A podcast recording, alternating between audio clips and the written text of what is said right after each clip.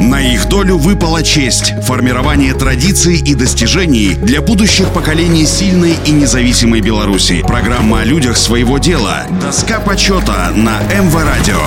Всем доброго дня, у микрофона Василий Данилов.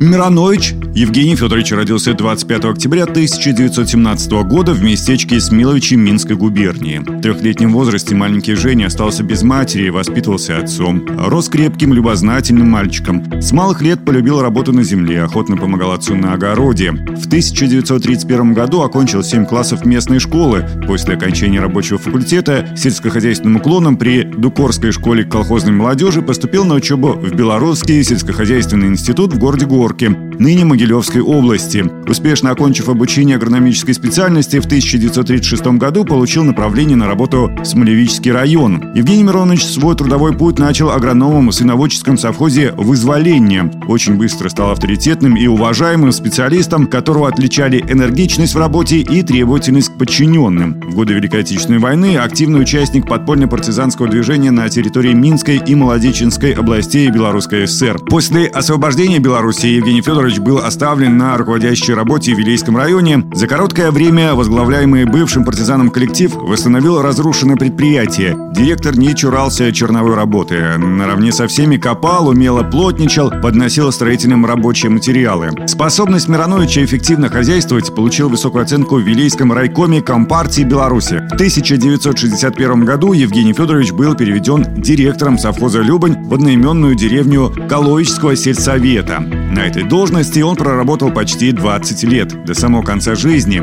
Здесь в полной мере раскрылись его талант организатора, экспериментатора, аналитика, прогнозиста, проявились глубокие знания, выдающиеся качества руководителя сельскохозяйственного производства и наилучшее качество его души. Указом Президиума Верховного Совета СССр от 13 декабря 1972 года за выдающиеся успехи, достигнутые в увеличении производства и продажи государству зерна, сахарной свеклы, других продуктов земледелия и проявленную трудовую доблесть на уборке урожая, Мироновичу Евгению Федоровичу присвоено звание Героя социалистического труда с вручением ордена Ленина и золотой медали «Серб и молот». Именем героя названа улица в агрогородке Любань Вилейского района. На их долю выпала честь – формирование традиций и достижений для будущих поколений сильной и независимой Беларуси. Программа о людях своего дела. Доска почета на МВ Радио.